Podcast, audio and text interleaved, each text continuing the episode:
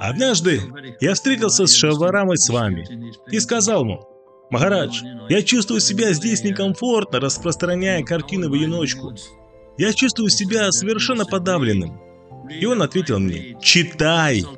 Читай книги Абхай, читай!» Это все, что он сказал.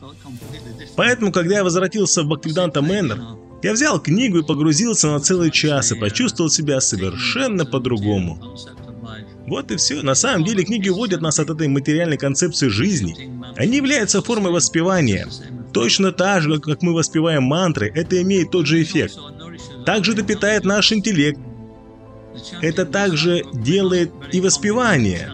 Но мы не очень компетентны в воспевании. Поэтому, когда интеллект подпитывается, тогда мы становимся более уверенны в том, что мы пытаемся делать.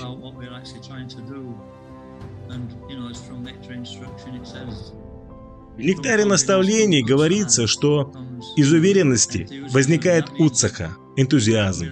Энтузиазм означает, что мы можем сосредоточиться на нашем преданном служении и постоянно его практиковать. Так что это действительно важно, чтобы мы читали ежедневно. Особенно тем, кто распространяет книги. Hare Rama, Hare Rama, Rama Rama.